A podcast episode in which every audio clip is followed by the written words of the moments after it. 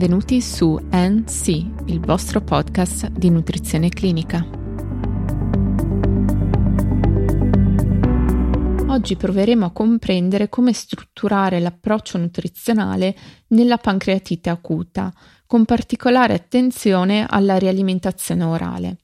Lo faremo basandoci sulle linee guida ESPEN pubblicate nel 2020, quelle SIMPE del 2002 e infine quelle NICE pubblicate nel 2018. Ho scelto di parlare della pancreatite acuta perché è una delle patologie gastrointestinali più comuni che richiede una degenza ospedaliera e quindi anche l'intervento di un clinico che si occupi degli aspetti nutrizionali. L'incidenza di questa malattia varia da 5 a 73 casi per 100.000 persone, con una tendenza in crescita negli ultimi anni. Anche se la pancreatite acuta è una patologia gastrointestinale piuttosto frequente, ha esito favorevole nella maggior parte dei casi. Infatti è di gravità lieve nell'80% dei casi, mentre nel restante 20% si presenta come grave. I pazienti con pancreatite acuta, secondo le linee guida ESPEN, devono essere considerati sempre a medio o alto rischio nutrizionale, a causa sia della natura catabolica della malattia, sia a causa dell'impatto sullo stato nutrizionale della patologia stessa. I sintomi tipici, infatti, sono nausea, vomito, dolori addominali e insorgenza improvvisa, in alcuni casi anche febbre e tachicardia. Appare quindi importante per questi pazienti attuare un corretto intervento nutrizionale che eviti lunghi periodi di digiuno. In relazione alla gravità della malattia è già possibile individuare come avviare una rialimentazione.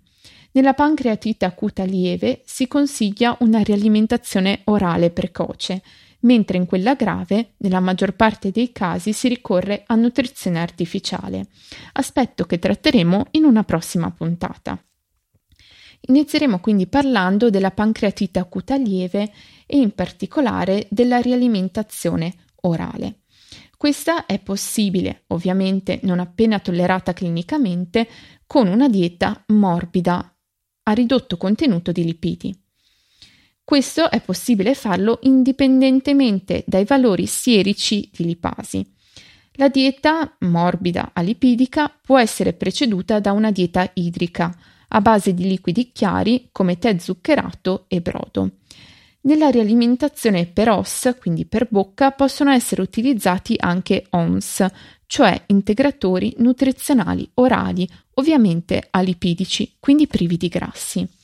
Ne esistono in commercio in varie formulazioni, liquide o in polvere da ricostituire.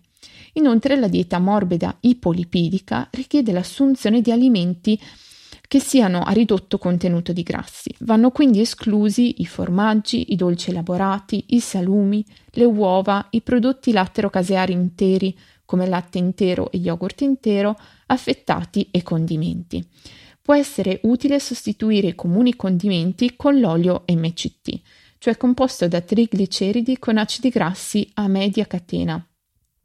Questi possono essere eh, somministrati ai pazienti nelle pietanze dopo la cottura o a crudo, essendo questi termosensibili.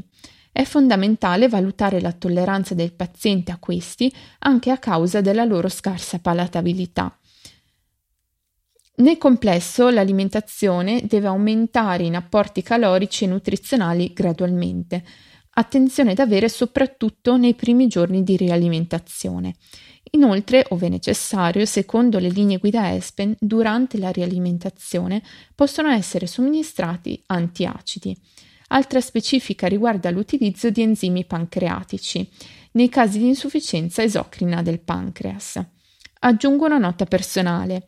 In questo ultimo caso è utile la compilazione del diario alimentare del paziente al fine di una stima più puntuale dell'apporto di lipidi nella dieta e quindi un dosaggio più preciso degli enzimi pancreatici.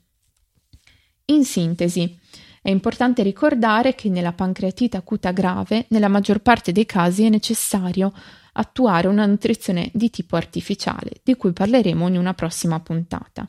Invece, nella pancreatite acuta lieve spesso è possibile una rialimentazione orale precoce, indipendentemente dai valori sierici di lipasi. La rialimentazione orale prevede una dieta idrica iniziale, una dieta morbida ipolipidica, quindi priva di grassi, e il supporto con olio MCT e integratori nutrizionali privi di lipidi alipidici. Inoltre è possibile integrare la terapia con antiacidi ed enzimi pancreatici ove presente un'insufficienza esocrina pancreatica.